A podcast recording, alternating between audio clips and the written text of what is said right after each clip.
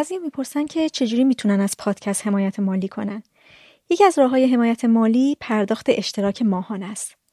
من یک اکانت تو سابستک ساختم که بشه این حمایت رو انجام داد و سعی می‌کنم که یه سری محتواهای جانبی مربوط به پادکست رو هم اونجا به طور اختصاصی بذارم تا قدردانی کوچیکی از این لطف باشه.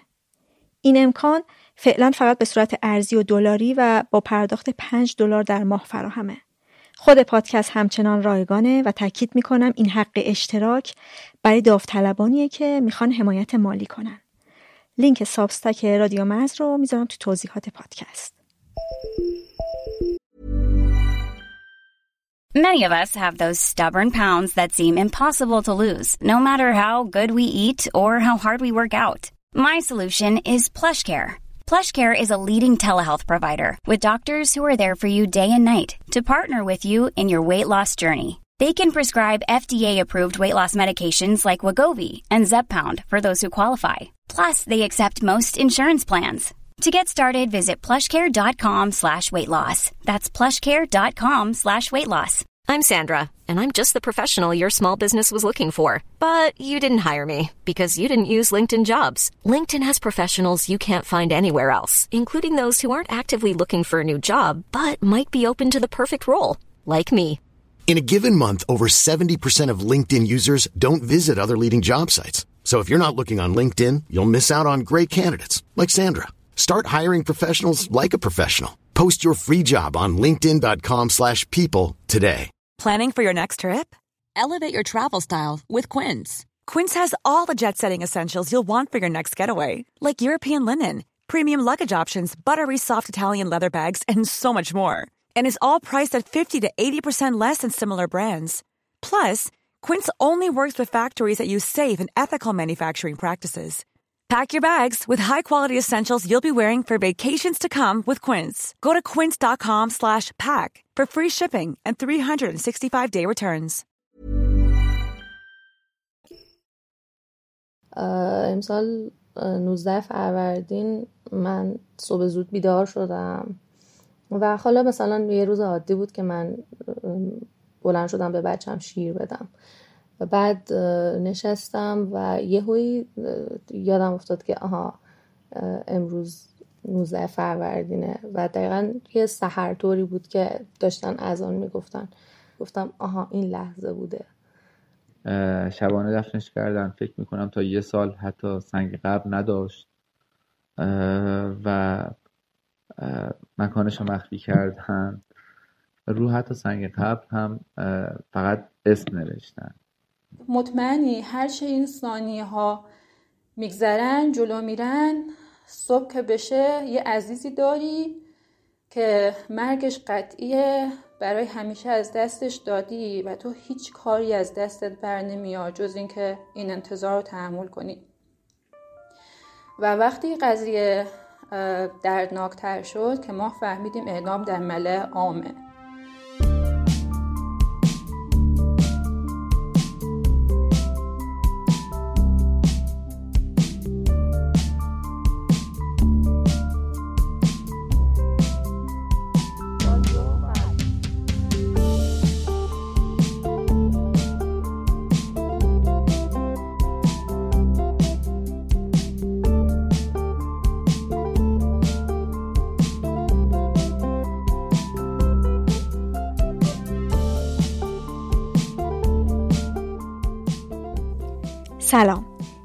59 قسمت رادیو مرزه. من مرزی هستم و تو این پادکست با کسایی صحبت می‌کنم که به خاطر یه ویژگی یه اتفاق یه تجربه یا انتخاب احساس فاصله و جدا افتادگی از بقیه دارن. تو این قسمت رفتم سراغ کسایی که یکی از اعضای خانواده یا نزدیکانشون به دلایل غیر سیاسی اعدام شدن.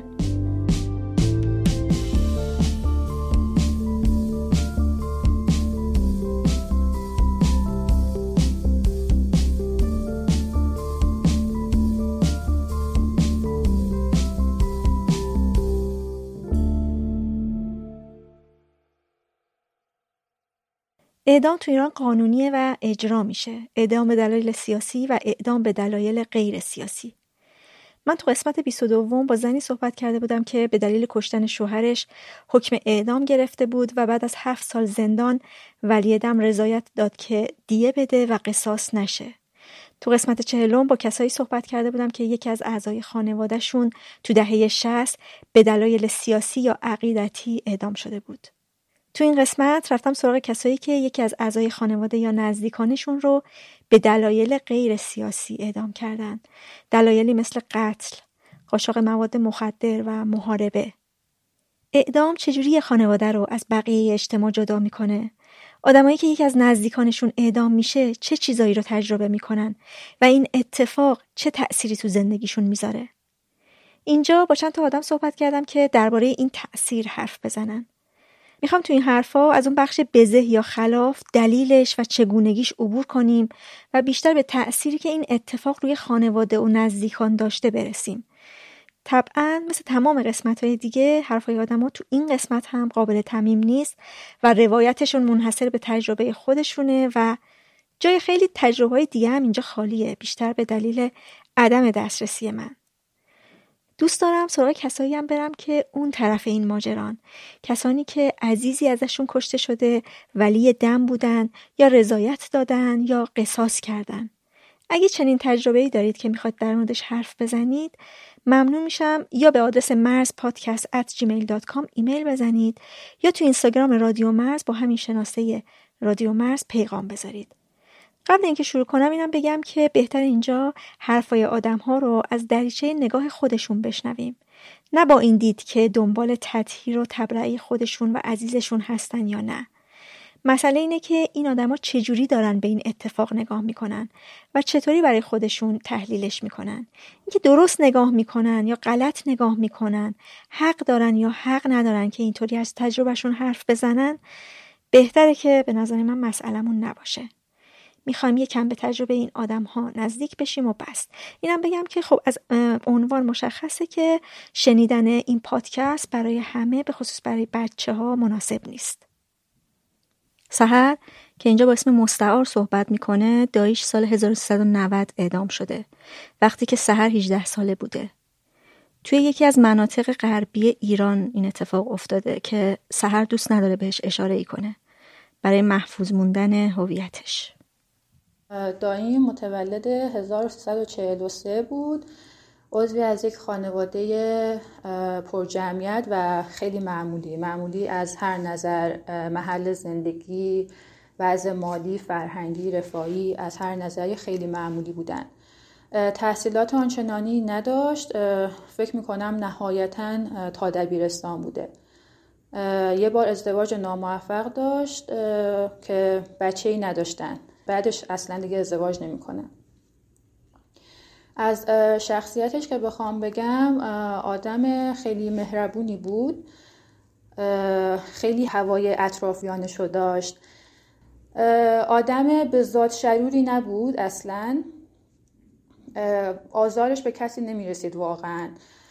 قطعا هر کسی که خلاف می‌کنه مستقیم یا غیر مستقیم به دیگران آسیب وارد می‌کنه. ولی من از نگاه اطرافیان نزدیکش و در و همسایه و اقوام دایم رو تعریف می‌کنم. برای ماها دایم کلیت آدم خیلی خوبی بود. آدم محترمی بود به بقیه احترام میذاشت. بقیه هم متقابلا برای اون ارزش و احترام قائل بودن. یه جورایی شخصیت محبوب همه بود. حواسش به همه بود سعی می‌کرد کمک کنه به دیگران تا جایی که می‌تونه. فقط من اینو بگم اصلا هدفم این نیست که از دایم بود بسازم و بگم چه انسان پرفکت و بینقصی بود. ولی من تا 18 سالگیم دایمو داشتم و برای منی که تایمایی که با دایم در ارتباط بودم و اونو می‌دیدم خلاصه میشه توی ایام کودکیم. اینا بارزترین ویژگی هاشه که می‌تونم به یاد بیارم. از 15 16 سالگی خلاف رو شروع می‌کنه با قاچاق مواد. خانواده 100 درصد مخالف بودن همه ولی خب گویا تنها راهی که دایم انتخاب کرده همین بوده. من مامانم میگه همه اعضای خانواده سعی می‌کردیم باهاش حرف بزنیم نصیحتش کنیم قانعش کنیم که این راه و نرو آخر عاقبت نداره برات نفرین میاره پولش برکت نداره از این حرفا. ولی خب کارساز نبوده. اونجوری که می‌بینیم. اون اوایل با اینکه قاچاق مواد می‌کرده ولی خودش معتاد نبود. فقط سیگار می‌کشید. اواخر عمرش به شیشه اعتیاد پیدا می‌کنه. متاسفانه. و وضع مالیش هم خیلی بد بود خیلی افتضاح بود در حدی که با مامان بزرگم زندگی می‌کرد که همینم خیلی می‌تونست براش سخت باشه برای کسی که همیشه استقلال داشته و اصلا نداری به خودش ندیده بود دایی من. شاید ذهنیت آدم این باشه کسی که قاچاق مواد می‌کنه خب باید آدم پولداری باشه. خود من اگه دایمو از نزدیک نمی‌دیدم واقعا تصورش برام سخت بود. یکی می‌گفت کسی که قاچاق مواد می‌کنه پولدار نیست. ولی دای من مطلقا هیچی نداشت اواخر عمرش. حتی خرجای یومیش مثلا در این حد. با چند نفر نقشه سرقت مسلحانه بانک می‌کشن. از سر دستشون خودش سه سال زیر حکم اعدام بوده و حالا با زد و بندایی که بیرون از زندان داشته یه روز به بهانه مریضی و کسالت از زندان منتقل میشه به بیمارستان. در این حین معمولی که همراهش رو خل سلا می‌کنه و فرار می‌کنه. نقشم که می‌کشن قرار بر این بوده تیراندازی که می‌کنن به قصد کشت تیراندازی نکنن و به پاشون شلیک کنن. ولی گویا وقتی که می‌رسن سر قراری که داشتن نقشه اونجوری که باید پیش نمیره و اینا تیراندازی می‌کنن. سه نفر کشته میشن متاسفانه. راننده ماشین تحویلدار بانک که از توی بانک میاد کمک کنه پولا رو بردارن و یه معمول دیگه. حالا سال 90 270 میلیون تومن پول تو اون ماشین بوده و یه ماشین کاملا معمولی یعنی حتی شیشه هاش هم ضد گلوله نبوده. شاید اینجوری حداقل راننده زنده میموند. یا افراد دیگم که این مسئولیت رو داشتن پول رو هم کنن اونا حتی جلیقه ضد گلوله نداشتن که منجر میشه حالا این اتفاق بیفته و سه نفر جونشون رو از دست بدن سه تا خانواده نابود بشن واقعا. تا آخر عمر قطعا آسیبش باهاشون میمونه. و نمی‌دونم چی تو سر این افراد گذشته به چی فکر کردن به چی فکر نکردن که برا همچین سرقتی اینا حتی رو خودشون هم نپوشوندن رفتن. یعنی خیلی عادی. مثل آدم های خیلی معمولی سوار ماشین پراید میشن میرن سرقت مسلحانه. همینم باعث میشه که خیلی زود شناسایی بشن کمتر از یک ماه و دستگیر بشن. پولو که برمیدارن بقیه همه توی خونه تو همون شهرستان میمونن دایی من و یه نفر دیگه دایی میره یه شهر دیگه اون یه نفر میره تهران. که در نهایت همه دستگیر میشن. کسایی که سابقه داشتن خب کارشون خیلی سختتر بود ولی کسایی که سابقه نداشتن و کلا زیاد تو اون قضیه درگیر نبودن فقط حکم زندان بهشون دادن. ما بعد از اینکه کل خانواده تا جایی که من می‌دونم اصلا از این اتفاق خبر نداشتن تا وقتی که دایم دستگیر شد. و این اتفاق بازتاب رسانه‌ای داشت. دیگه ما متوجه شدیم که دایم چه اتفاقی افتاده دستگیر شده. خب خیلی سخت بود. مخصوصا اینکه فهمیدیم این وسط چند نفر کشته شدن. چون دایم چندین بار زندانی شده بود یه بار شامل آخرین بارش فکر می‌کنم شامل اف شده بود و آزاد بود. مطمئن بودیم که این بار دیگه هیچ راه فراری نیست و احتمال خیلی زیاد حکم سنگینی هم بهش می‌خوره. تا اینکه حکم اومد و فهمیدیم اعدامه. خب تا فاصله ای که اعدام شد و با جزئیات نمی‌تونم به یاد بیارم ولی شب قبل از اعدامش خیلی خوب توی خاطرم نقش بسته. همه خونه مام بزرگم بودیم. خانوادم خیلی پر جمعیت ما فقط 16 تا نوه ایم. خب دیگه بقیه افرادم هستن و نوه هم بزرگ بودیم. هر کسی یه گوشه ای داشت رنجش رو نشون می‌داد غمش رو نشون می‌داد. مام بزرگم از عمق جان براش مرسیه می‌گفت. هرچه تو مطمئنی هرچه این ثانیه ها میگذرن جلو میرن صبح که بشه یه عزیزی داری که مرگش قطعیه برای همیشه از دستش دادی و تو هیچ کاری از دستت بر نمیاد جز اینکه این انتظار رو تحمل کنی. و وقتی قضیه دردناکتر شد که ما فهمیدیم اعدام در مله عامه. حکم دایی سحر به دلیل سرقت مسلحانه و کشته شدن چند نفر محاربه اعلام میشه. وقتی که حکم به محاربه داده میشه دیگه رضایت یا عدم رضایت ولی دم مسئله نیست و از اختیار اونها این قضیه خارج میشه. یه آدم چقدر باید دانا و عالم و آگاه باشه؟ چقدر باید از صد درصد شرایط یه آدم و اون جرمی که اتفاق افتاده اطلاع داشته باشه که به خودش همچین حق و اجازه ای بده؟ که جون یه نفر رو بگیره برای هر کسی عزیزترین داراییش جونشه و هیچ کسی به نظر من این حق رو نداره که بخواد راجع به جون یکی تصمیم بگیره. گاهی اعدام یه نفر اعدام یه شخص نیست اعدام یه خانواده است. خانوادم خب صد درصد با اعدامش مخالف بودن. ولی فکر نمی‌کردن که بیگناه باشه. هیچ کس دوست نداشت که اعدام بشه و کسی هم نبود که بگه حقشه. همه مخالف بودیم. اون همه افرادی که رفتن اعدام دایی منو دیدن یا به هر طریقی مطلع شدن دیگه خلافکار نشدن. هیچ جرمی انجام ندادن. حالا خود اعدام کردن یه مسئله است. اینکه در ملع عام اعدام کنی یه مسئله دیگه. یه سیستم خیلی باید مسموم باشه که همچین ایده رو بخواد عملی کنه. یا کسایی که میرن این مراسمات رو نگاه می‌کنن سلامت روان اصلا ندارن این آدما به نظر من. بچه، پدری که دست بچهش رو می‌گیره می‌بره مراسم اعدام ببینه اون بچه قراره توی آینده چی کاره بشه؟ همین خودش باعث نمیشه اون بچه سمت خلاف بره. چون اصلا روان سالمی ندارن این خانواده. اون پدر چی می‌خواد به این بچه یاد بده؟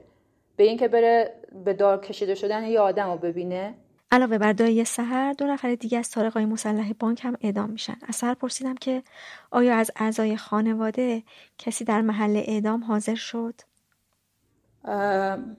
نه هیچ کس جرأتش رو نداشت و بریم چی نگاه کنیم واقعا. فکر نمی کنم کسی دلشو داشته باشه همچین کاری بکنه. ما هیچ وقت حتی دیگه بعد از اون اتفاق دایم دستگیر شد فکر می‌کنم کل مدت توی انفرادی بود. ما حتی نتونستیم تلفنی هم باهاش صحبت کنیم. ولی خب دیدنش تو اون وضعم فکر می‌کنم شاید اگه کسی می‌رفت واقعا دچار تروما می‌شد. ولی قبلش ده دی ماه دایم وسیعت نامه می نویسه و بعد از اعدامش این وسیعت نامه رو ما می‌گیریم. وسیعت نامه کوتاهی است. متنش هم عکسش رو دارم اگه بخواید می‌تونم براتون بخونم. توی گوشیمه. یه لحظه اجازه بدید بیارم. این وسیعت نامه برای همه یه جورایی دلخوشی بود. چرا؟ چون داییم قسم خورده بود که من حتی یه گلولم شلیک نکردم و آدم نکشتم. انگار که اون ذهنیت خوبی که از دایم داشتیم و خدش دار شده بود دوباره با این وسیعت نامه برگشت دای من درست خلافکار بود ولی واقعا آدمی نبود که بخواد هم نوع خودش رو بکشه و قاتل باشه. من یادم کسایی که نرسیدن به مراسم و بعدش جدا می اومدن خونه مام بزرگم مام بزرگم که خودش سواد نداشت. به یکی از ما نوا می‌گفت می‌رفت وصیت نامه رو می آورد می‌داد به یکی از ما نوا بخونیم. وقتی که تمام می‌شد می‌گفت به اون طرف می‌گفت دیدی دیدی مثلا کسی رو نکشته دیدی قاتل نیست. یه جورایی براش اطمینان خاطر بود براش آرامش خیال می آورد که پسر من مثلا قاتل نیست. وسیعت نامش هم متنش اینه. به نام خدا خدمت مادر عزیزم. امیدوارم حلالم کنید و من خدا شاهد از پول کفن و دفن هم ندارم.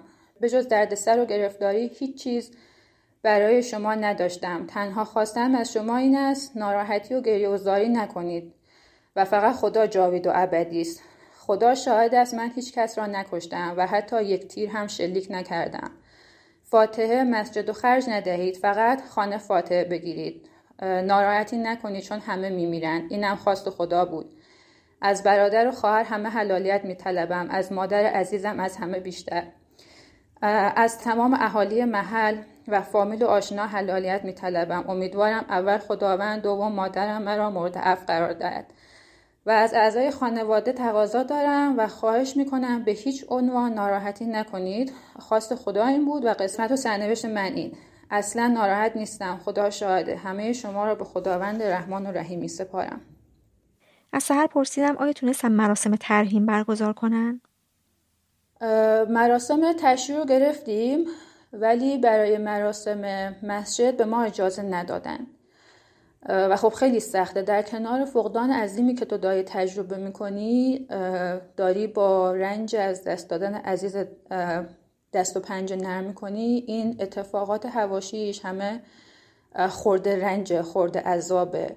ما وقتی فهمیدیم که چند نفر دیگه هم کشته شدن و آدمای عادی بودن گناهی نداشتن خودمون به اندازه کافی ناراحت بودیم. اون مادری که بچهش پلیس بود و کشته شد مادره و داره عذاب می‌کشه. مامان بزرگ منم مادر بود و عذاب می‌کشی. شاید بیشتر از اونم حتی چون در کنار از دست دادن بچهش داره به این فکر می‌کنه که چرا حسرت داره که چرا بچه من به این راه رفت؟ چرا به این فجیهی کشته شد؟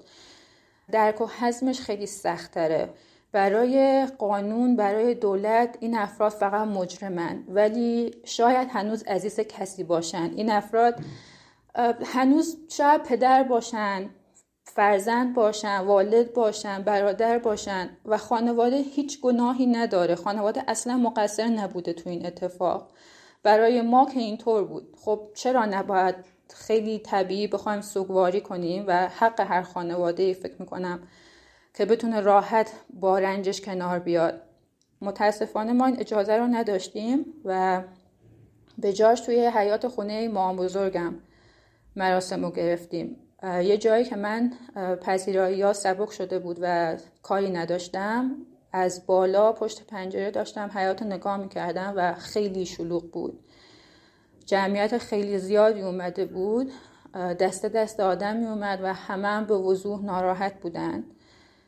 خیلی همه یه چرایی بزرگ تو ذهنشون بود که واقعا چرا فلانی این کار رو کرد. یه حسرتی داشتن.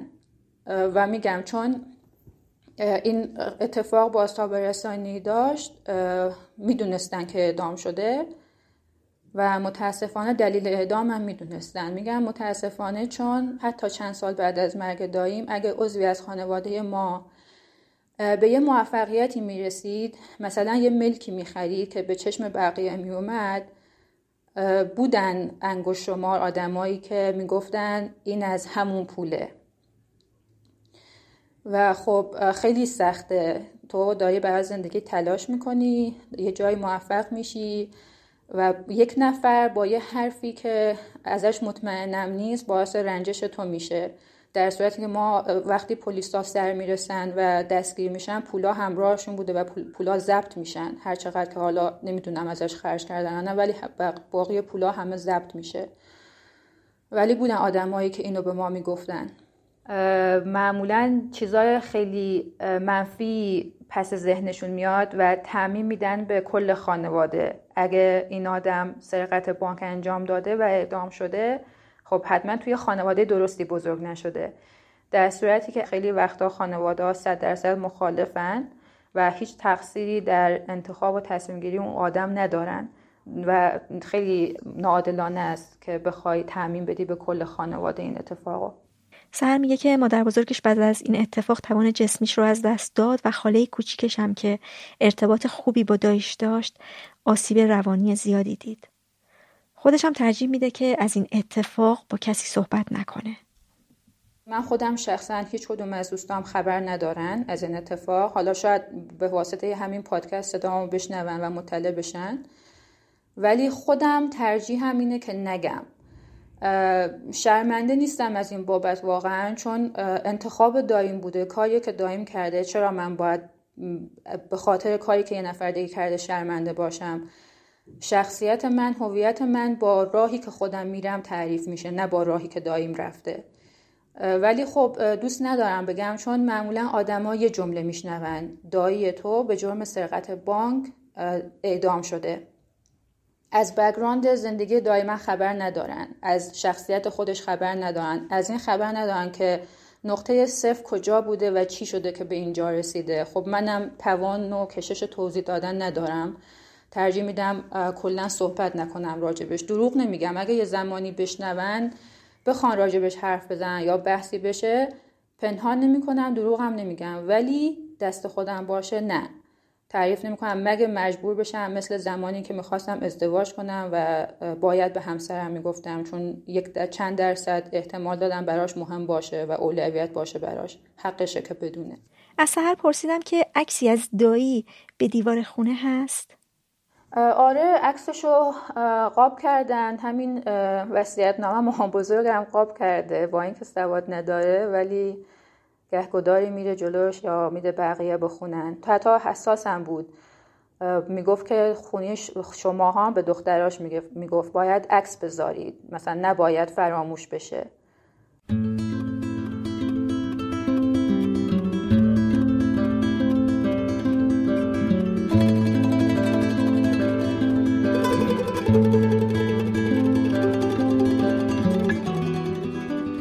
رعنا ساکن یکی از مناطق شرقی ایران یه دهه بعد از اعدام پدر بزرگش به دنیا اومده. پدر بزرگش به اتهام حمل مواد مخدر دستگیر شده. از سال 1359 تو زندان بوده. اول زندان مشهد و بعد زندان قصر تهران. و به گفته رعنا سال 1363 به ناگهان اعدام میشه. اما رعنا تأثیر این اتفاق رو تو زندگی مادرش و تو زندگی خودش دیده.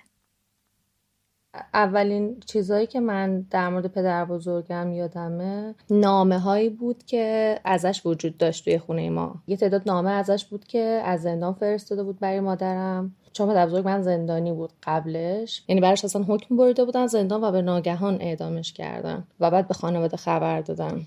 و اصلا توی گورستان خاوران دفنش کردن و هیچ مزاری چیزی هم وجود نداشته و طبیعتا وقتی جسدی هم نبوده این ورم براش مراسمی نگرفته بودن. ما بچه ها میشستیم این نامه ها رو میخوندیم.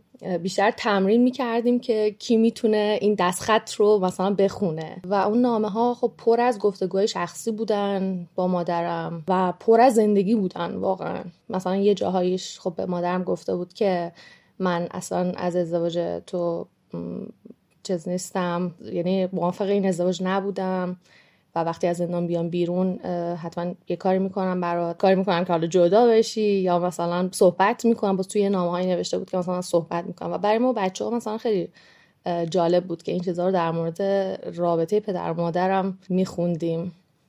این نامه ها همیشه لای یکی از قرآن های خونه ما بود و یک حالت حالا تقدسی پیدا کرده بود. هم به خاطر اینکه خب تنها چیزایی بودن که از پدر بزرگم مونده بود چون هیچ عکسی چیزی ما ازش ندیده بودیم. یه حالت میگم تقدسواری داشت که ما می‌رفتیم با هم میشستیم میخوندیم. بعضی وقتا مثلا مادرم گوش می‌کرد بهشون می‌گفت چون مادر من سواد نداره. من یادم مثلا یه چند باری مادرم مثلا گریه کرد بعد دیگه بعدا مثلا گریه هم نمی‌کرد. ته همشون هم نوشته بود که خب من به زودی آزاد میشم و میام خودم این چیزها رو درست می‌کنم.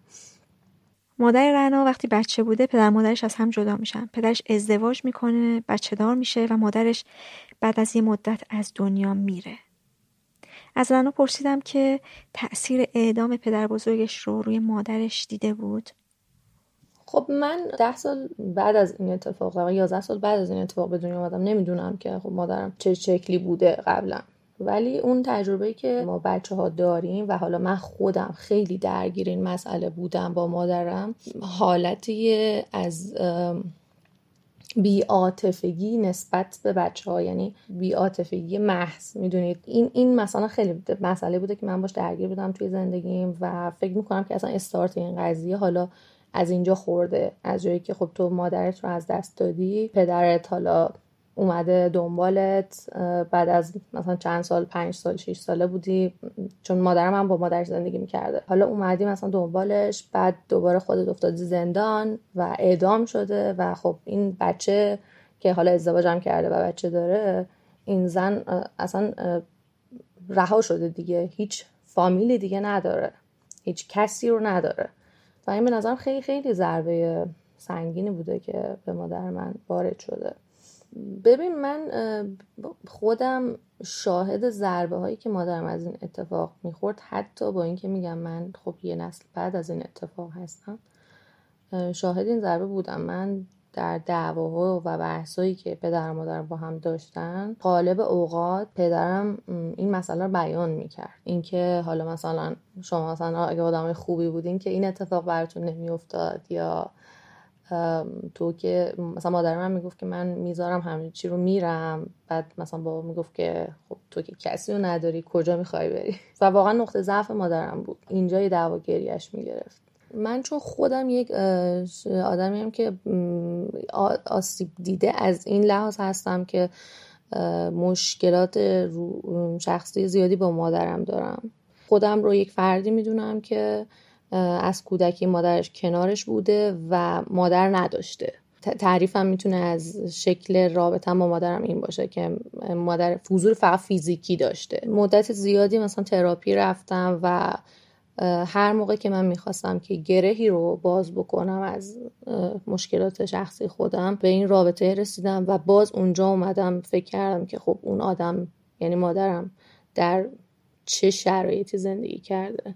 و چه چیزایی رو دیده و چه اتفاقاتی براش توی زندگی افتاده.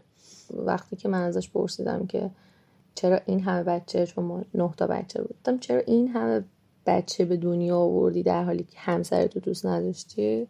مادرم گفت چون من کسی رو نداشتم و اصلا کسی رو داشته باشم. ولی خب واقعا ما بچه ها این بیمهری رو خیلی احساس کردیم و الان هم همینطوره. دقیقا مدل شخصیتی مادر من مدل خودکفا. یعنی نه من محبت می‌کنم به شما و نه ازت محبتی می‌خوام. یک زندگی کردن با زنی که یک افسردگی بلند مدت داشته. به ما بچه ها هم آسیب زده. و وقتی من با برادر خواهرام صحبت می‌کنم اونا هم همین آسیب ازش دیدن. از من پرسیدم آیا در بچگی معنی اعدام رو میفهمیده و می‌دونسته که پدر بزرگش اعدام شده؟ من از بچگی می‌دونستم پدر بزرگم اعدام شده. معمولا ازش وقت صحبت ازش می‌شد درباره یک آدم بسیار خوب صحبت می‌کردن توی خانواده ما مثلا حتی پدرم. با اینکه میگم اون نامه ها سرشار از بیمهری به پدرم بود ولی همیشه ازش خیلی به خوبی یاد می‌شد و وقتی مثلا می‌خواستن بین ما بچه ها بگن این یه صفت خوبی داره می‌گفتن که خب این به بابا بزرگ رفته. حالا اسمشو می‌گفتن. خب ما چون جایی که زندگی می‌کنیم یکی از شهرهای مرزی ایرانه خیلی معموله. این اتفاق. این حالا به واسطه اینکه خب آدما خیلی درگیر مسائل مثلا مواد و اینا هستن. این تو خیلی از خانواده ها اتفاق افتاده که کسی رو به این شیوه از دست دادن. ولی خب روایت ها در مورد پدر بزرگ من خیلی متفاوت بود. چون ایشون رو به جرم حمل مواد دستگیر کردن. ولی خب روایت شخصی خانواده اینه که نه ایشون مشکل داشته با ژاندارمری اینجا و یه جوری مثلا افترا بهش زدن و حالا خب برای ما هم عجیب بود که چجوری یهویی اعدام شده و اون روایت بوده که خانواده در خانواده دوست داره که اینو یک اعدام سیاسی ازش نام ببره. یعنی من خودم موقعی که دبیرستانی بودم همیشه دوست داشتم که خب میگم در مورد پدر بزرگ من دو تا روایت وجود داره. اینکه سر به نیست شده در واقع یه جوری. چون با حالا اونجوری که میگم با ژاندارمری اونجا یه مشکلی داشته و با اونا در واقع یه مشکل خانوادگی داشته. یه جورایی مثلا سرمیز شده. من خودم موقعی که دبیرستانی بودم دلم می‌خواست انگار که این روایت رو بپذیرم. مدام مثلا می‌گفتم که خب چرا مثلا باید اعدامش می‌کردن؟ اگه فقط جرمش این بوده مگه چقدر ازش مواد گرفتم؟ پس و به دوستام که توضیح می‌دادم یه وقتایی مثلا به دوستای صمیم می‌گفتم بله پدر بزرگ من به دلایل سیاسی ادام و اون کردیت دوست داشتم از سمت اونا بگیرم. ولی خب بزرگتر که شدم و سعی کردم به وقایع اونجوری که حالا هستن نگاه بکنم پذیرفتم که اصلا, اصلا مهم نیست که به چه دلیلی ادام شده. به نظر من خانواده کسایی که هر با هر نسبتی کسی رو از دست میدن بهشون ظلم میشه. چون خب اونا اون آدم رو از دست میدن. حالا توی ایران مجازات اعدام برای حمل مواد هست برای مثلا تجاوز هست که خب حالا اون اثباتش خیلی فرق می‌کنه توی قوانین ما و قتل هست مثلا. برای خانواده واقعا همون از دست دادن است دیگه و, و خانواده که اینجوری از دست میده بله نمی‌تونه بروز بده. من خودم الان خانواده همسر من اصلا نمی‌دونن این جریان که پدر بزرگ من اعدام شده. چون جزئیات برای اونا خیلی پررنگ خواهد بود. برای من در واقع این شکلی نیست دیگه. برای خانواده من این شکلی نیست. و حتی برای ما که در یک جغرافی خاص زندگی کردیم اعدام یه معنای دیگه ای داره. برای اونا یه معنای دیگه ای داره که در یک شهر دیگه در ایران زندگی کردن. پدر بزرگ من در واقع پارچه فروش بوده. ولی آره من من می‌تونم اینو بگم که بله کار مواد مخدر می‌کرده چون خب به حال واردات پارچه و اینا داشته و ما تو مرز زندگی می‌کنیم و این اون موقع شغل عامه مردم این بوده. من هر بار که میشنوم که یه نفر اعدام شده خب تصور می‌کنم که اون یه نفر الان مثلا پدر بزرگ منه. خیلی انگار می‌تونم از نزدیک اون درده رو لمس کنم. می‌تونم آدم های اطراف اون آدم رو تصور کنم. الان یه اتفاقی که افتاده بود که امسال من چون پدر بزرگ من 19 فروردین اعدام شده. امسال 19 فروردین من صبح زود بیدار شدم. و حالا مثلا یه روز عادی بود که من بلند شدم به بچم شیر بدم. و بعد نشستم و یهویی یادم افتاد که آها امروز 19 فروردینه و دقیقا یه سهر طوری بود که داشتن از آن می‌گفتن. با اینکه به در بزرگم رو ندیدم و ولی خیلی غم بزرگ یعنی گفتم آها این لحظه بوده. یه سنگینی رو احساس می‌کردم. و حالا اون در, در حین یه رابطه عاطفی هم بودم میگم در حین شیردهی بودم و فکر کردم چجوری تو به یه نفر وصلی و یه نفر به ناگهان محو میشه. ولی همچنان این مسئله برای من خیلی عجیبه و اصلا غیر قابل باوره که آدم ها یه نفری رو بکشن.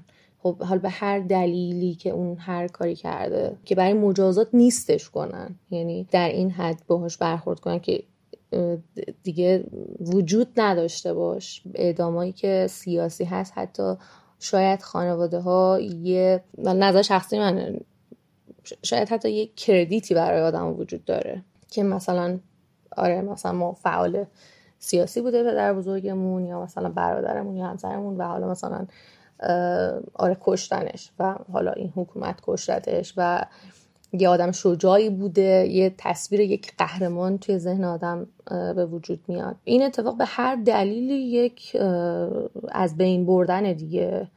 شما یه نفری رو که حالا یه کاری کرده که کار اشتباهی بوده یا نبوده یا اصلا ثابت شده یا نشده اصلا مهم نیست.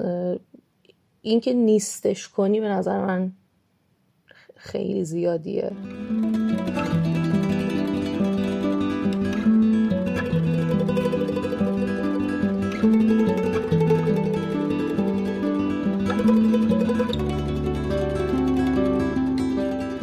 امیر که به خواسته خودش اسم مستعار داره اموش رو سال 1377 با اعدام از دست داده. اعدام به جرم قتل همسر و دو پسرش. من مدرسه بودم بعد به هم گفتن که خانواده تماس گرفتن و گفتن که امروز بری خونه مادر بزرگت یعنی اون یکی مادر بزرگت خیلی برام عادی بود به خاطر اینکه پدر مادرم معلم بودن. زیاد پیش می اومد که مثلا خب ما امکانی نداشتیم که مثلا خونه باشن. عموی من چالش هایی با خانوادهش داشت. یعنی از یه جایی شروع شده بود و کم و بیش این ماجرا پیش اومده بود که خیلی آدم عرفی نبود توی جامعه. یعنی خیلی آدم سربزیر و دنبال کارش باشه. یه کوچولو با حتی انواع مثلا دخانیات و مواد مخدر بعضا صحبت هایی بود. نمی‌دونم چقدر واقعی که سر و کار داره. چندین بار شغلش رو عوض کرد. طبق چیزی که اطرافیان ادعا داشتن یکی از باهوشترین افراد از لحاظ آیکیو هوش ریاضی. در خانواده بود ولی مثلا دیپلمش رو گرفته دیگه و نرفت ادامه تحصیل بده. و خب این بعد از کلی چالش دوران زندگیش اومده بود و پیش پدر من کار می‌کرد. عموی من از سر کار برمیگرده خونه حالا داستانی که ما شنیدیم. اینا بالای خونه پدر بزرگم زندگی می‌کردن. ادعا میشه که خب با صحنه مواجه میشه که بچه هاش و خانمش به خرد برسید و با پدر من تماس می‌گیره. ایشون هم وقتی میاد حالا احتمالا این صحنه هایی می‌گیره و بعد پلیس رو خبر می‌کنن و پلیس میاد و خب تمام کسایی که توی اون صحنه بودن رو بازداشت می‌کنه از جمله پدر من. تا همین امروز هم یعنی الان نزدیک 25 سال گذشته حتی یک دفعه هم دوران نکردم از بابام بپرسم که چی بر شما گذشت. چی دیدیم؟ سختی ماجرا اینقدر برامون زیاد بود و اتفاقات بعدش که ترجیح میدیم یه سکوت نانوشته بین هممون هست. ادعا کردن که اعتراف کرده در صحنه جرم ظاهر شده یعنی بعد از اون و بازسازی کرده. و کل این اتفاقات تا اعدام ایشون فکر می‌کنم یک ماه و یا دو ماه طول کشید. که خب از لحاظ همچین میزان حساسیتی بی خورده غیر عادی. من یادم میاد روزهایی که ما دو تا از یکی از اقواممون یه مقام خوب خیلی بالایی توی شهرمون داشت. از لحاظ سیاسی امنیتی و البته خب یه فامیل خیلی دوری محسوب میشه یه جورایی خانواده اون و اطرافیان خانواده پدرم یادم میاد که مثلا یک روز دو روز بعد از این واقعه اومده بودن خونه پدر بزرگم و درخواست این می‌کردن که رضایت بدین سریع اعدامش کنن که این لکه ننگ به صلاح از خاندان پاک بشه. و خب تا امروز هم میگم خیلی سوال حل نشده است که چجوری یعنی این فرایند اینقدر سریع پیش رفته. و حالا این کنار حرف و حدیث هایی هم بود که مثلا عموی من به خاطر اینکه مشکلی برای خانواده پیش نیاد پذیرفته. نمی‌دونم چقدر هر کدوم از اینها واقعیت بود چقدر درست بود غلط بود. ولی برای اکثر ماهایی که اون روزها بودیم نقاط گنگ خیلی زیادی باقی موند. و خب قطعا خانواده ای که توی یک ماه دو ماه کلا از زمین محو شد. تنها کسی که اینجا خیلی براش مهم بود که این اتفاق نیفته. مادر بزرگ من بودن که چند سال پیش به رحمت خدا پیوستن. ولی پدر بزرگم سکوت اختیار کرده بود صحبتی نمی کرد امم و امم به همین شکل. و یه لایه بعد حتی خودشون رو به شدت پیشگام می‌دونستن برای اینکه اتفاق بیفته. یعنی یادم میاد که چند تا از پسرموهای بابام اومده بودن که حتما این اتفاق بیفته و رضایت پدر بزرگم هم برای گذشتن از خونه پسرش بگیرن. قطعا تلاش هایی بوده یعنی تلاش هایی از جانب خواهر برادر بوده احتمالا. ولی ما هیچ وقت سوال نکردیم. فکر می‌کنم اثری که گذاشت خیلی فراتر از اون چند روز و یک سال بود. تا مدت ها مثلا توی شهر ما خب خیلی کم پیش میومد روزنامه ها در مورد واقع بنویسن. ما فهمیدیم که مثلا شهرمون سه چهار تا روزنامه داره. یعنی اینقدر این ماجرا در نبود اینترنت اینقدر بولد شد که ما سعی می‌کردیم یه جورایی خودمون رو پنهان کنیم. امین میگه که هیچ مراسم ترهیمی هم نتونستن برگزار کنن. شبانه دفنش کردن. فکر می‌کنم تا یه سال حتی سنگ قبل نداشت. رو حتی سنگ قبل هم فقط اسم نوشتن. یعنی حتی هیچ نشانی از اون آدم هم نیست که فامیلش چی بود چند سالش بود. ولی فامیلا که مطمئنم نبود. قطعا اون خشم و اون تشویش از آن که اتفاق افتاده بود از دید حاکمیت و حتی از دید اقوام درجه دوم بسیار تاثیرگذار بود و اینکه هم خود خانواده ما یه مقداری مذهبی به معنای سیاسی نه ولی خانواده سنتی بودن و این بسیار تاثیرگذار بود که حق رو به خانواده عروسشون بدن و واقعیت این بود که نمی‌دونم شاید احساس می‌کردن دیگه امیدی نیست در اون بره در اون فشار. وقتی شما ده تا از اقوامتون اومدن یک روز دو روز بعد از این واقع و نشستن توی نشیمن خونتون و دارن با بزرگترشون میگن که مثلا امو اجازه بده که ادامش کنن. خب این فشاری که این میاره به خانواده قابل وصف نیست. امیدوارم فقط کسی براش پیش نیاد که بخواد تجربه کنه. یه بحث دیگه هم که هست دقیق به خاطر ندارم ولی فکر کنم مثلا ده بهمن اتفاق افتاد. و این مصادف شد با ده فجر و خب فکر می‌کنم از دید حاکمیت هم این پذیرفته شده نبود که توی شهر آروم و محافظه کار همچین اتفاقی تحت شعا قرار بده. یعنی یه جورایی حتی این رو به عنوان نمی‌دونم یه خطر می‌دیدن. که می‌تونه این سالگرد رو تحت شعا قرار بده. و سعی کردن به امنیت ترین شکل ممکن ماجرا رو خاتمه امیر گفت که دادرسی و اجرای حکم چیز بین یک تا دو ماه طول کشیده. پرسیدم که خانواده پذیرفتن که امو این کار رو کرده یا در انکارن؟ یه لایه هست که همه این رو پذیرفتن.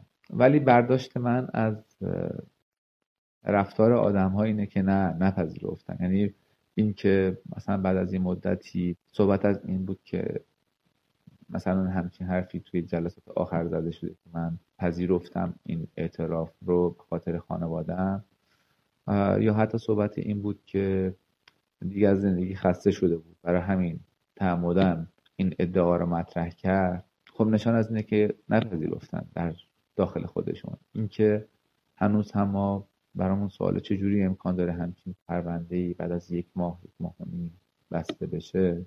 خیلی جای سواله. یعنی با تقریبا تمام نمونه های مشابهه که وجود داره مدت خیلی کمی را طی کرده این فرآیند حقوقی که به اعدام منجر شد.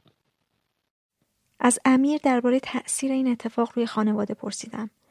پدر بزرگ مادر بزرگ توی همون خونه موندن اونا موندن و مادر بزرگ من خیلی عوض شد. یعنی خیلی شکسته شد. بعد مثلا رفتار خلق و خوش عوض شد. آدم خیلی آرومتری شد. آرومتر به معنای اینکه داخل خودش فرو رفت تا حد زیادی. مثلا خیلی سعی کرد با بقیه مهربونتر باشه بقیه از بقیه مثلا طلب آموزش می‌کرد. خیلی بعد وقتا می‌گفت مثلا کاش منم دیگه نباشم. از این حرفا. و یادم میاد که تا سالها کس یعنی فکر می‌کنم یعنی در حد مثلا ده سال کسی نرفت طبقه بالا. یعنی حتی هیچ کس نرفته بود مثلا قسمت از این وسایل رو برداره. در نهایت به این شکل شد که خب اینجا رو اجاره بدن و هیچ از شهر نمیمدن اجاره کنن. یادم یادمه که مثلا فقط دانشجوها می اومدن یه خورده داستان هایی بود که مثلا روح اون بچه ها اونجا هست. خب بگم این در گفتگوی عامه. ما خودمون هم نرفتیم. من فکر کنم مثلا بعد از 22 سال رفتم اون طبقه بالا. و به جای یه جورایی برای ما یه جای نفرین شده محسوب می‌شد. ما خیلی رفت و آمد خیلی زیادی نداشتیم با مثلا آدم های مختلف. به نظرم بیشترین باری که داشت این بود که پدر مادر من و حتی ما خودمون خودمون خودمون رو منظوی کردیم. یعنی یه جورایی دوست نداشتیم جایی باشیم که ممکن بود ما رو بشناسن ما رو نشون بدن. یعنی یه جورایی تحریم خودخواسته بود. و به واسطه همین یه مقداری رفت آمد ما بله کمتر شد. ولی این نبود که مثلا کسی نخواد با ما رفت آمد کنه. خیلی صدا کرد و همه می‌دونستن که مثلا اینجا این اتفاق افتاده.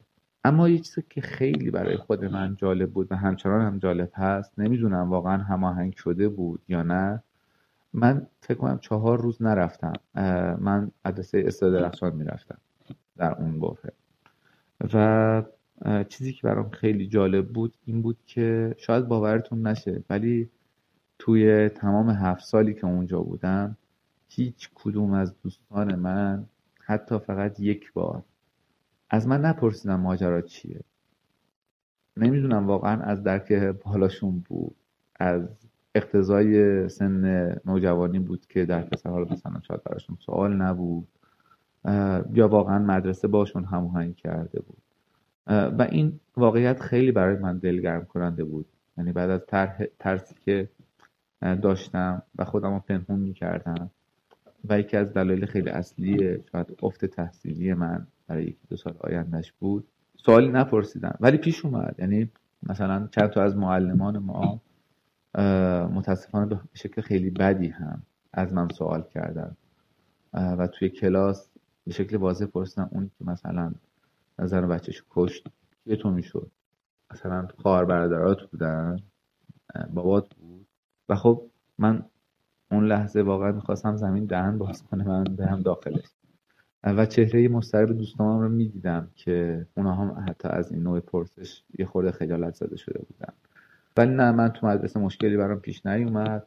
گهگداری پیش می اومد که خب ما خودمون خیلی سعی می کردیم آروم نگه داریم از لحاظ دیده شده از امیر پرسیدم توی خونه خودشون اوضاع چطوری بود؟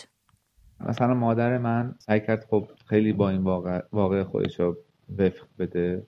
همچنان هم یکی از کسایی که فکر می‌کنه مثلا خب کار عموی من بود مادر من. خب یعنی یعنی پذیرفته منظورم اینه. خیلی ناراحت بود از اینکه چرا این اتفاق افتاده. فکر می‌کنم از یه بار متوجه شد که خب نباید این رو برای خودش هم تکرار کنه. و قطعا این ماجرا باعث افسردگی های موضعی برای مامانتن شد برای پدر من شد. خب حالا اون کمتر بروز می‌داد ولی مامان من واقعا داغون شد. یعنی یه برهی به این شکل بود که ما اصلا اسم امون رو نباید می‌برد تمام عکس هایی که از امون بود کل خانواده جمع شد و یه برهی مثلا ده ساله. از تمام آلبوم ها حذف شد. مخصوصا اینکه اینا معلم بودن. مثلا فکر می‌کنم مامانم خیلی براش آزار دهنده بود که ادامه بده مدرسه بره حالا اون فامیلش کمتر مشخص بود که. ولی مثلا پدر من فکر می‌کنم یکی از دلایلی که اصلا مدرسه و محل تحصیل که محل تدریسش رو عوض کرد یکی از دلایلش همین باشه.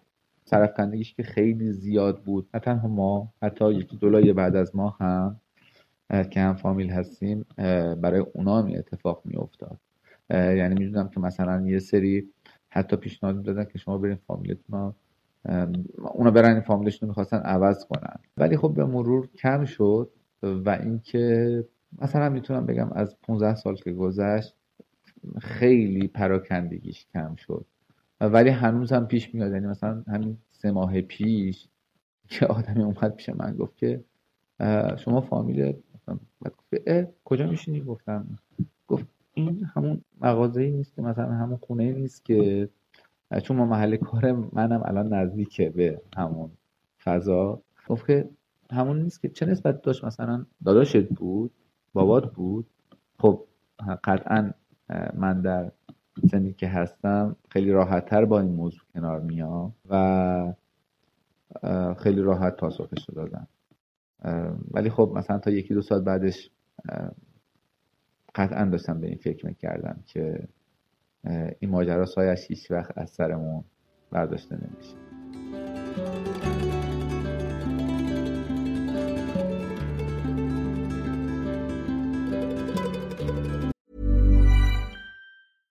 Sandra, and I'm just the professional your small business was looking for. But you didn't hire me because you didn't use LinkedIn jobs. LinkedIn has professionals you can't find anywhere else, including those who aren't actively looking for a new job but might be open to the perfect role, like me.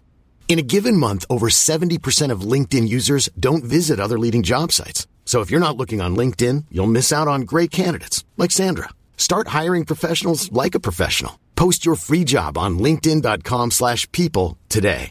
Imagine the softest sheets you've ever felt. Now imagine them getting even softer over time. That's what you'll feel with Bowl and Branch's organic cotton sheets. In a recent customer survey, 96% replied that Bowl and Branch sheets get softer with every wash. Start getting your best night's sleep in these sheets that get softer and softer for years to come. Try their sheets with a 30-night guarantee. Plus, get 15% off your first order at bowlandbranch.com. Code BUTTERY. Exclusions apply. See site for details.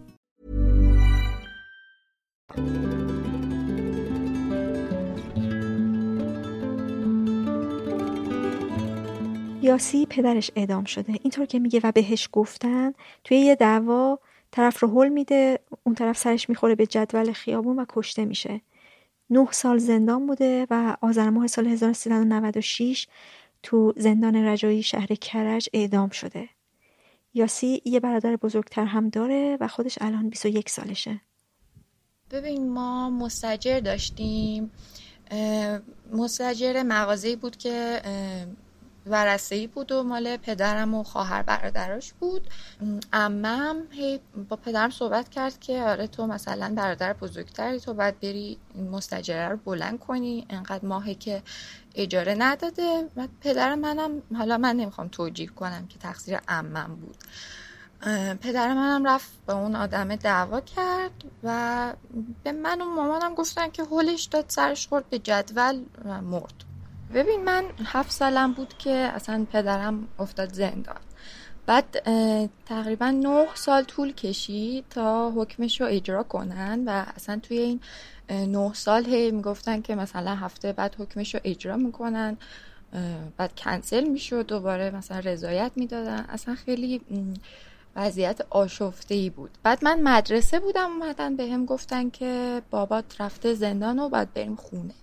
بعد روزی هم که حکم اجرا شد من مدرسه بودم 16 سالم بود. بعد من رفتم خونه جاری دوست مامانم اومد همینطوری به هم گفت یاسم یه چیزی بهت بگم. گفتم جانم چی شده؟ گفت حکم باباتو اجرا کردن. بعد اصلا خیلی بد گفت. من خیلی هم شوکه شدم. بعد دیگه خیلی حالم بد شد. گریه کردم و داداشم اومد و دایم اومد و بعد می‌دونی یه چیزیه که اصلا اینکه یکی از اقوامت فوت کنه پدرت فوت کنه خیلی باز حالا نرماله. ولی اینکه اعدامش کنن من مثلا هی تصور می‌کردم که خب بابامو دار زدن مثلا اون موقع چه حسی داشته؟ آخه بیچاره. بعد بعضی وقتا مثلا فکر می‌کردم که کاش من اونجا بودم اون صحنه رو می‌دیدم. حالا نمی‌دونم چرا این مثلا درخواست داشتم. ولی من دو سال بود که بابامو ندیده بودم مثلا. نه سال زندان بود. توی اون نه سال من کلا چند بار رفتم ملاقاتش که چون خیلی فضای بدی بود و خیلی اصلا بد با آدم رفتار می‌کردم. منم کوچولو بودم. بعد توی اون مدت خیلی کم رفتم. وقتی هم که تماس می‌گرفت خب با من خیلی بچگونه صحبت می‌کرد. انگار که من مثلا 5 6 سالمه. یا من یادمه که با مامانم خیلی دعواش می‌شد و اصلا هفته ها زنگ نمی‌زد همون و خب ما هم که نمی‌تونستیم تماس بگیریم و مامانم خیلی حالش بد بود اون موقع. من وقتی هم که بابا داشتم انگار نداشتم. یعنی خیلی وقتاش از مثلا اگه آدم بابا نداشته باشه بهتر از اون شرایطه. و به خاطر طرز حالا فوتش که اعدامش کردن و عذاب وجدانی که بعدش داشتم که باهاش اونقدری که باید مثلا مهربون نبودم. یاسی میگه تو دوران زندان از پدرش شاکی بوده که تو این وضعیت خودش رو گرفتار کرده. قبل از اینکه بره زندان من خیلی میگن دختر باباییان بابامو خیلی دوست داشتم ولی خاطرات خیلی زیادی اصلا یادم نمیاد ازش. بعد که رفت زندان همین که احساس می‌کنم خب مقصر خودشه. همین که اون آدم رو کشته هم مثلا شاید خودش اگه تلاش کنه بتونه حداقل یه کاری کنه. انگار که هیچ کاری نمی‌کنه اصلا.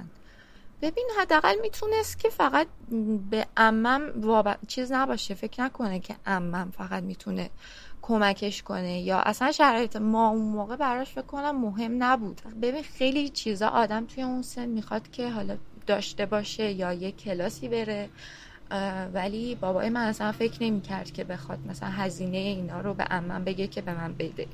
بعد تو خانواده ما هم خیلی ابراز محبت و اینا نیست اصلا. خیلی کم بود الان حالا بهتر شده. بعد من اصلا بابام تماس می‌گرفت با هم, خیلی باش بعد حرف می‌زدم اصلا حرف نمی‌زدم. بیشتر مواقع.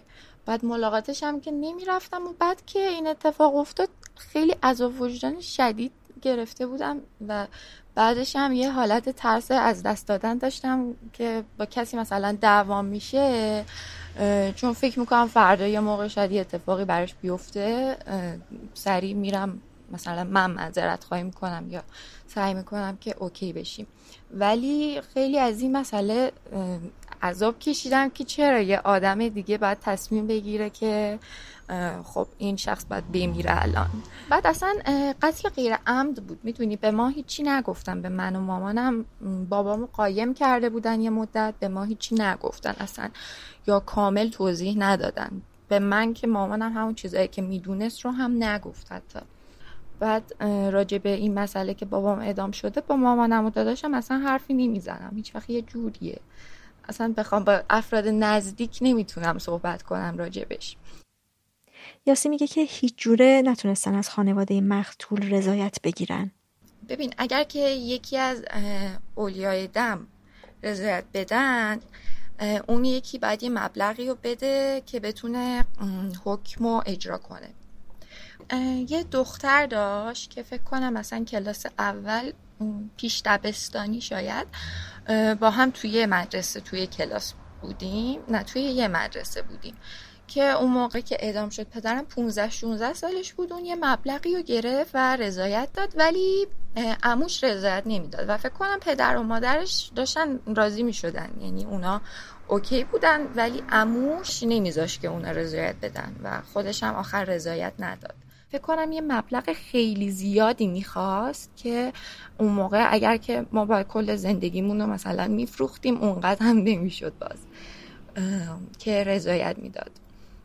و هی داشتن سعی می‌کردن امم هی داشت سعی می‌کرد که اون مبلغ رو کم کنه ولی رضایت نمی‌داد دیگه. هی تاریخ رو مینداختن عقب که شاید ما این مبلغ رو بتونیم رازیش کنیم که کمتر بگیره یا حالا جورش کنیم ولی خب نشد دیگه. چندین هفته هی من فکر می‌کنم که خب مثلا به بابا میرن میگن تو آخر هفته اعدام میشی.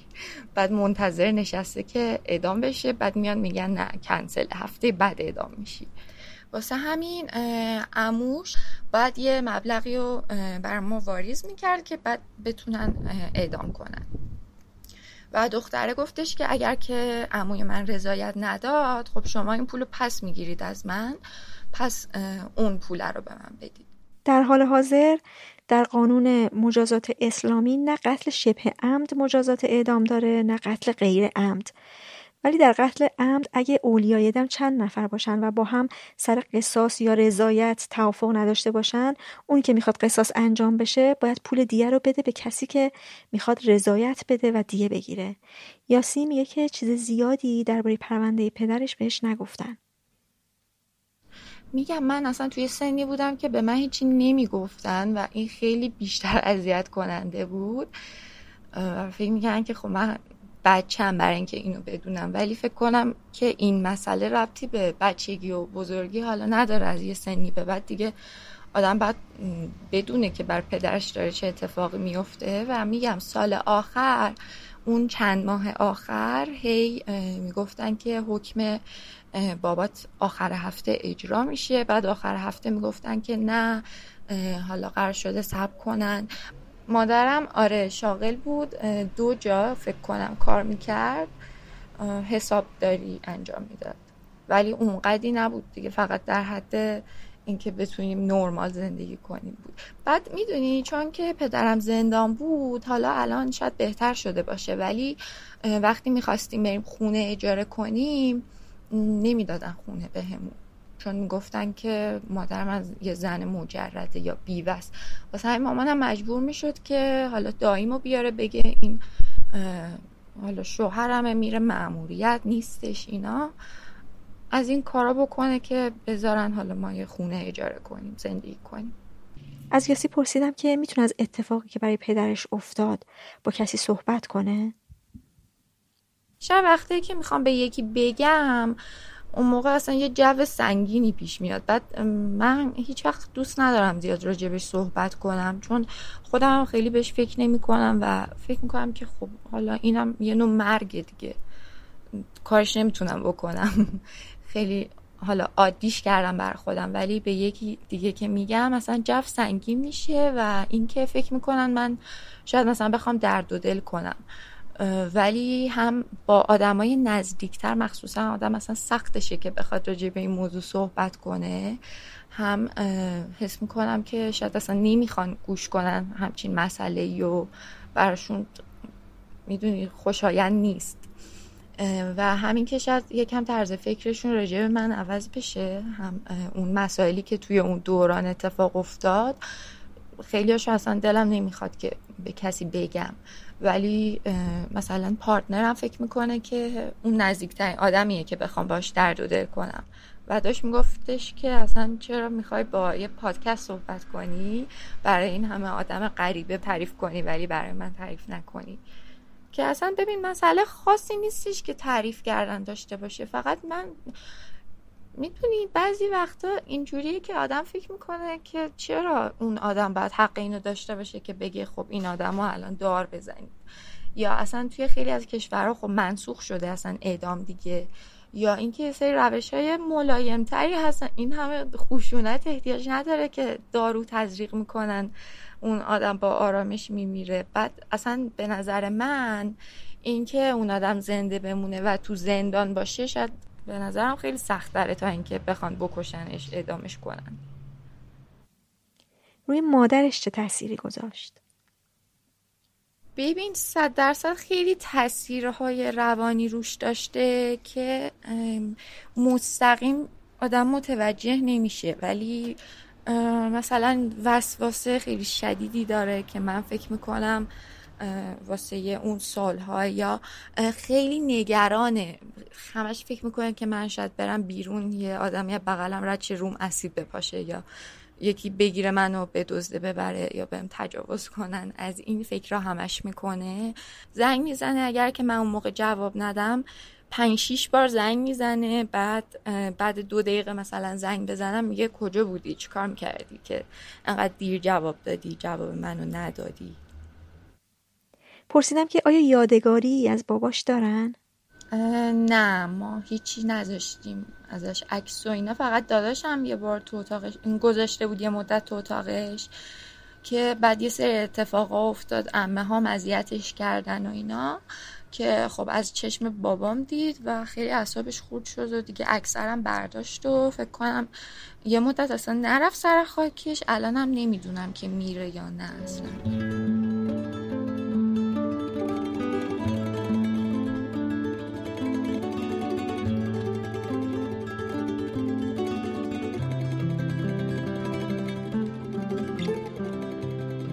پسرموی مهدیه توی نزاع دست جمعی سر مسائلی که به مسائل ناموسی معروفه یه مردی رو تو محلشون می‌کشه. پنج سال تو زندان میمونه و نمی‌تونن از خانواده مقتول رضایت بگیرن و اعدام میشه. خود من هیچ وقت با توجه به حالا شرایط خانوادگیمون آدمایی که دور برمونن فامیلی. آدم فکرشو نمی‌کنه که فکر می‌کنه این اتفاقا برای خانواده سطح پایینه برای آدمای شر و شوره برای آدمایی که حالا لحاظ فرهنگی یا تحصیل یه مقدار سطح پایینه ولی واقعا اینطوری نیست. متاسفانه ممکنه برای هر کسی اتفاق بیفته و با این موضوع درگیر بشه. من عموم سال 98 حدود 5 6 میلیارد حاضر شد که دیگه بده اصلا غیر از خیلی بیشتر از اون چیزی که دادگاه داده بود چون وضع مالی خوبی داره. حالا زمین و باغ و خونه داشت. و اینطوری واسهتون بگم که حتی خادمای حرم امام رضا رو آوردن. چون پسرموی من خیلی حالا حرم امام رضا می‌رفت پیاده کربلا رفته و خب اسم و رسم خیلی خوبی داشت. می‌دونین خیلی ها تلاش کردن برای این موضوع. حتی اومدن مهمان خانواده عموی من بودن همون خادمای امام رضا دو سه روز تمام بزرگای محله ها جمع شدن ریش سفیدا به اصطلاح. یه جورایی لج کردن یعنی وقتی فوت شد پدر مادر پیر داشت یه برادر داشت که اون نمیذاشت. من گفت که چرا پشت سر برادر من حالا حرف زدید؟ در صورتی که خب یه چیز مشخص بود. میگم توی محله هایی بود که همه هم دیگر رو میشناختن از همدیگه خبر داشتن. به خاطر اینکه یه نزاع دست جمعی هم بود. پرونده رفت تهران دیوان عالی چند بار تا اعدام رفت برگشت و خب تقریبا فکر می‌کنم دو هفته قبل از اینکه حکم دیگه قطعی قطعی بشه اصلا از خونشون رفتن. یعنی فامیلاشون هم همین خادما که میگم از مشهد اومده بودن می‌خواستن برن باهاشون صحبت کنن اصلا موفق نمی‌شدن. اصلا یه جوری خودشون رو گم کردن که کسی باهاشون صحبت نکنه که حالا یه موقع معامله انجام شده قرار بگیرن و بتونن رضایت. کلا عموی من یه آدم به شدت سنتی و قد و زورگوی از این مرد سالارا که حرف حرف خودشه اصلا مثلا برای کاراش و حالا برنامه های زندگیش اصلا خانوادهش و به خصوص خانمش رو اصلا به حساب نمیاره اصلا دخالتی نمیده. یعنی این مدلیه که زن برای کار تو خونه است یا نباید دخالت کنه. یعنی زنموی من هیچ حقی از اون همه مال و اموال یا دخالتی نداره. در واقع خب به اونم اعتراض شد. مثلا خود ما هم به این فکر می‌کردیم که خب زنمو من باید یه, یه کاری می‌کرد. یه اعتراضی می‌کرد. دیگه بالاتر از این نبود که اینا که همیشه مشکل داشتن. از دست امو شاکی بود. چرا تو اون تایم که مثلا بچهش زندان بود زودتر از شوهرش نخواستی کاری بکنه خودش پا نشد بره در, در خونه طرف به هر حال دلجویی بکنه توی این پنج سال چون اونا سری همچین چیزی شاکی بودن.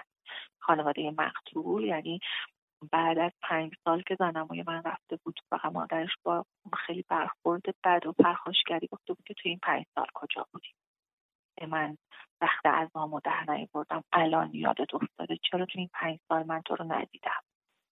خانواده عموی مهدیه چجوری با این اتفاق کنار اومدن؟ مثلا زن عموی من یه تایمی از عموم جدا زندگی می‌کرد بعد از ادامه. نه که طلاق بگیره یا قصدش طلاق باشه ها. توی خونه دیگه برای خودش با دخترش زندگی می‌کرد. دعوا داشتن خیلی زیاد. حالش خیلی بد بود. به خاطر گریه یا چند بار چشمش رو جراحی کرد مجبور شد عمل تیروید بکنه تیرویدش رو در بیاره.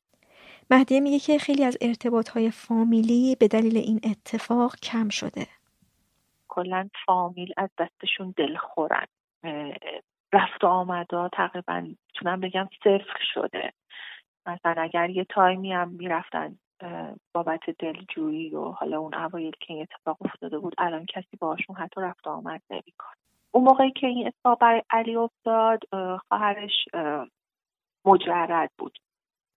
اوایل فکر می‌کنم یک سال از زندانش گذشته بود خواستگار داشت بعد از کلی تحقیق و اینا خب نامزد کرد عقد کرد ازدواجشون سر گرفت. یعنی اصلا این مورد رو هیچ صحبتی راجبش نکردن.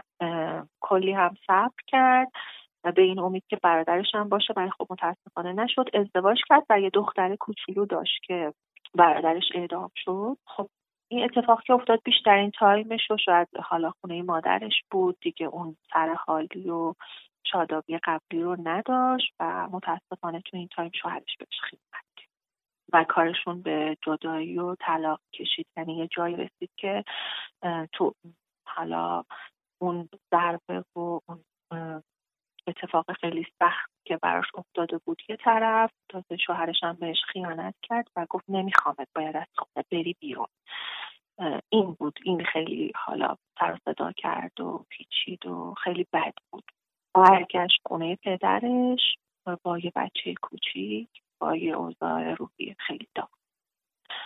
خب دلیلش هم بود که آره تو به من نرسیدی تو همه زندگی شده بود خانوادت تو همه زندگی شده بود برادرت این توجیه های مسخره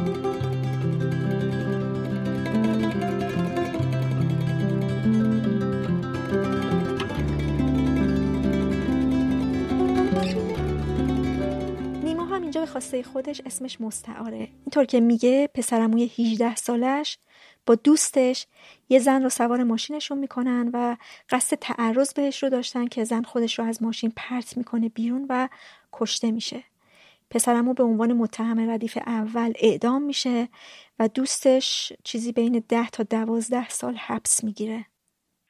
خب ببین این فضای همین قتلی که اتفاق افتاد انقدر قبارالود بود انقدر یه شکلی بود که هیچ مشخص نشد حقیقت چی بود. یعنی بعد از این همه سال هنوزم یه عالمه علامت سوال بود که مثلا چرا این اتفاقا اون صحنه جرم برای هیچ مثلا مشخص نبود که این چه اتفاق. اون خانمی که ایشون باشون تصادف کرده بودن حالا خودشون خانواده شهید بودن و گویا و اینکه حالا رابطه هایی هم که با امام جمعه اون شهری که این خودش ساکن بوده داشتن و حال رابطه هایی که داشتن این روند دادرسی رو خیلی مثلا سریع انجام دادن و خیلی کامل طی نشد. این قوارالود بودنه باعث شد که دیگه ایده مردم هم اینجور باشه که خب حتما این اتفاق افتاده. ما شهرستانمون هم خب به استان همدان خیلی نزدیک هم هستن و خیلی از افراد دو شهر همدیگر می‌شناسن. و این اتفاق خب خیلی سرصدا کرد و باعث شد که خب خیلی پیگیری ها انجام بشه که زودتر این قضیه بالاخره به نتیجه برسه. به خاطر همین خیلی تو داستان راستی بخوای مثلا رضایت گرفتن و اینکه حالا وکیلی بره دنبال این کارا یعنی دیگه نیافتاد یعنی هر چه سریعتر می‌خواستن این ادامه انجام بشه. نیما میگه که خانواده نپذیرفتن که پسرموش چنین جرمی مرتکب شده. و هیچ وقت نمی‌تونم باور کنم که پسرشون همچی کاری کرده. و ولی خب بیشتر موقع هم اینجوری بود که خب تو اون شهر کوچیک توی این چند سالی که بعد این اتفاق افتاد قضیه این ننگ رو بتونن یه جورایی پاک کنن یه جورایی مثلا کم رنگ ترش کنن. ولی خب اون دوستش چیزی که خودش پسرموی من می‌گفت می‌گفت که من راننده بودم و ایشون حالا این داست قصد رو داشتن. ولی خب ایشون متهم ردیف دوم شناخته شد و بعد از یه فکر کنم ده یا دوازده سال زندانی و با کسب رضایت اون خانواده این دختر خانم آزاد شدن. و دیگه اصلا از ایران هم رفت. بعد از اینکه از زندان اومد و چند سالی که ازدواج کرد بعدش که کلا از ایران رفت. نیما میگه که بهشون اجازه برگزاری مراسم تشییع و ترهیم ندادن. اجازه داده نشد و جسدش رو خودشون آوردن دفع کردن و تنها لطفی که کردن این بود که اجازه دادن توی اون روستای پدریش دفع کنن. خودت خانواده هم یه خانواده خیلی می‌تونم بگم مذهبی هستن سنتی هستن و فقط بیان با حالا مراسم مذهبی که برگزار می‌کردن برای پسرشون مثلا توی ماه محرم و مثلا مثلا تو اعیادی که اتفاق میافتاد یا سالگردش مثلا از این کارهای نظر حسینیه می‌کردن نظر نمی‌دونم مسجد می‌کردن که خب مثلا جوری این تم مذهبیه رو بدم به حالا این درگذشته پسرشون رو. ولی خب میگم باز مثلا برای هم برای مثلا خانواده ما هم بود یعنی مثلا این تگه یعنی مثلا برچسته برای ما همه بود. یعنی ما که خب مثلا می‌دونستن که ما توی این خانواده رابطه داریم. حالا مثلا من برادرم می‌خواست جای استخدام بشه مثلا میومدن تحقیق می‌کردن. مثلا مثلا می‌گفتن ببین این پسرموش مثلا این داستان رو داشته. یا مثلا بقیه هم مثلا این دید بد رو داشتن نسبت به این خانواده اینجوری این مثلا این خاندان اینه اینجوری و میگم دیگه حتی مثلا برای خانواده ما خودمونم همیشه مثلا برادرم نتونست استخدام بشه شغلی رو که دوست داشت. حتی خود من مثلا چند سال پیش من یه سازمان دولتی مشغول به کار شدم بعد دیگه طی یه سری مرحله استخدامی مثلا اومده بودن تحقیق کرده بودن. حتی با اینکه مثلا خیلی هم اینا مثلا اهمیتی نداده بودن بابت این قضیه که حالا مهمم نبود یعنی براشون مثلا حالا گذشته من چی بوده ولی باز تحقیق کرده بودن اون اهالی محله و چون حالا پدر مادر من هنوز شهرستان هستن باز اون محله و فامیلا و اینا گفته بودن که آره این خانواده اینا اینجوری هن نمی‌دونم قاتلن همشون و کلا داستان دارن و مشکل دارن و یعنی اینجوری تعمیم داده می‌شد همیشه. برچسب همیشه توی همه این چیزا همراهشون بود و خیلی یه جورایی مانعشون بود. نیمو میگه پدرش همیشه سعی می‌کرد به همه توضیح بده اون روایتی رو که فکر می‌کرد درسته. اعدام همیشه یه مهر داغی هست که روی پیشونی اون خانواده ای که شخصی که توش هست و اعدام میشه می‌خوره و تا آخر عمر با این مهر سر کنن و همیشه اینو باید به دوش بکشن. و این به نظر من این بدترین چیز اعدام برای اون خانواده هست و مثلا پدرم هم همینطور. مثلا پدرم هم اینجوری بود که یه جورایی که وظیفش اینه که باید این داستان برای همه توضیح بده که این اینجوری بوده به ما ربطی نداشته و یه جایی هم مثلا مادرم هم دیگه خسته شده بود از این قضیه و مثلا اختلافاتی هم پیش اومده بود. یعنی مثلا اون سالهایی که تازه این اتفاق افتاده بود چون واقعا خب اتفاق خیلی مثلا برای خانواده که ای نداشته هیچ مشکلی مثلا اینجوری بهش بر نخورده یه هویی مثلا حتی تو خانواده ما هم بود که مثلا پدر مادرم با هم به مشکل خوردن این قضیه. اختلاف به وجود اومده بود که مثلا مادرم همیشه می‌گفت مثلا اینکه بابت این قضیه چرا من باید همیشه مثلا بچه هم نیشو کنایه از این اون بشنون و اذیت بشن و دیگه ما هم یه جورایی خسته شده بود. حالا جایی بود که مثلا هم حتی معلممونم مثلا جلوی یه عالمه آدم و اینا مثلا منو نشون می‌کردن که آره تو پسرمای تو بود که مثلا اتفاق انجام داد این کار انجام داد. و مثلا یکی دیگه از دلایل اختلافی هم که بین خانواده پدرم و بین پدرم و عموم پیش اومد این بود که حالا پدرم خیلی اصرار داشت که فامیلش عوض کنه و عمومی که اولش که مایل نبود بعدش هم حتی خودش هم دوست داشت که عوض کنه. ولی خب مثلا چون فامیل مثلا پسوند داشت فقط چون پسوندش رو و حالا قانونایی که تو سطح احوال بود اجازه نمی‌داد که مثلا ما فامیلیمون چون مثلا نامناسب نبود که مثلا ما بخوایم عوض ولی خب صرفا چون این توی یکی از قانون سطح احوال هم این هست که اگه حالا باعث بدنامی شما بشه یه داستان و حالا یه شخصی می‌تونید فامیلتون عوض کنید. نیما میگه که امو و زنموش بعد از این اتفاق منزوی شدن. اموش نتونست دیگه کارش رو ادامه بده. تو کار مبل و حالا صنایع چوبی و اینا بودن و دو تا پسر دیگه هم که توی همین کار بودن. ولی خود اموی من نه نتونست خیلی تو لحظه که حالا چند سال پیش فوت کردن یه خونه نشین شده بودن و و حالا علاوه مالی هم خیلی شرایط خوبی دیگه نداشتن. حالا زنمون با توجه به اون شرط مالی که داشتن خیلی همیشه خودش کار می‌کرد. یعنی همیشه می با خیاطی می‌کرد. مثلا این کار اینجوری خیلی انجام می‌داد که چیز کنه تو اجتماع خیلی بود. بنا به حالا اون توانایی که داشت حالا زنی بود که به نظر من خیلی جلوتر از اون اجتماعش بود جلوتر از اون فرهنگ اجتماعیش بود. خیلی دوست داشت که این قضیه رو بتونه هندل کنه دوباره شروع کنه بتونه بچه های دیگرش به خاطر بچه های دیگرش بتونه مبارزه کنه. ولی این حجمه جامعه اون فشاری که جامعه بهش وارد می‌کرد اصلا دیگه نتونست دوباره کمر کنه و بتونه دوباره اون بال سابق رو بره. و متاسفانه حالا ایشون الان هم هنوز تو شهرستان هستن و حالا با توجه اینکه حالا بچه دیگهش خیلی کمکش می‌کنن و خیلی هم ولی خب حالا میگم باز از لحاظ مالی و از لحاظ حالا رشته اجتماعی هنوز بعد همه سال هنوز نتونسته اون چیزی که سابقا بود رو و اون چیزی که قبلا بود رو به دست بیاره این پنجاه و نهمین قسمت رادیو مرز بود.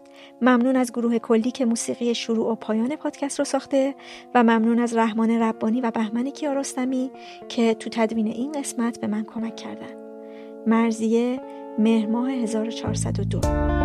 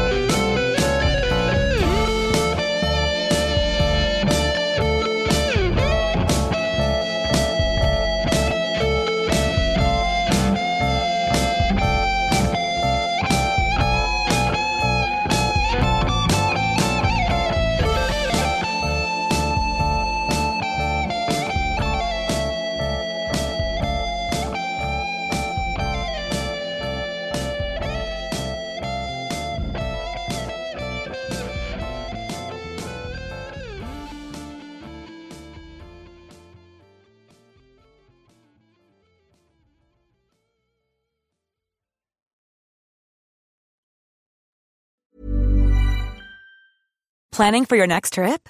Elevate your travel style with Quince. Quince has all the jet setting essentials you'll want for your next getaway, like European linen, premium luggage options, buttery soft Italian leather bags, and so much more. And is all priced at 50 to 80% less than similar brands. Plus, Quince only works with factories that use safe and ethical manufacturing practices. Pack your bags with high-quality essentials you'll be wearing for vacations to come with Quince. Go to quince.com slash pack for free shipping and 365-day returns. How would you like to look five years younger? In a clinical study, people that had volume added with Juvederm Voluma XC in the cheeks perceived themselves as looking five years younger at six months after treatment. Look younger, feel like you. Add volume for lift and contour in the cheeks with Juvederm Voluma XC. Reverse signs of aging by adding volume to smooth laugh lines with Juvederm Volure XC. For important safety information and to find a licensed specialist, visit juvederm.com. That's J U V E D E R M.com. Not for people with severe allergic reactions, allergies to lidocaine, or the proteins used in Juvederm. Common side effects include injection site redness, swelling, pain, tenderness, firmness, lumps, bumps, bruising, discoloration, or itching. There's a risk of unintentional injection into a blood vessel, which can cause vision abnormalities, blindness, stroke, temporary scabs, or scarring. Talk to a licensed specialist to find out if it's right for you. Planning for your next trip? Elevate your travel style with Quince. Quince has all the jet setting essentials you'll want for your next getaway, like European linen, premium luggage options, buttery soft Italian leather bags, and so much more. And is all priced at 50 to 80% less than similar brands. Plus, Quince only works with factories that use safe and ethical manufacturing practices. Pack your bags with high-quality essentials you'll be wearing for vacations to come with Quince. Go to quince.com slash pack for free shipping and 365-day returns.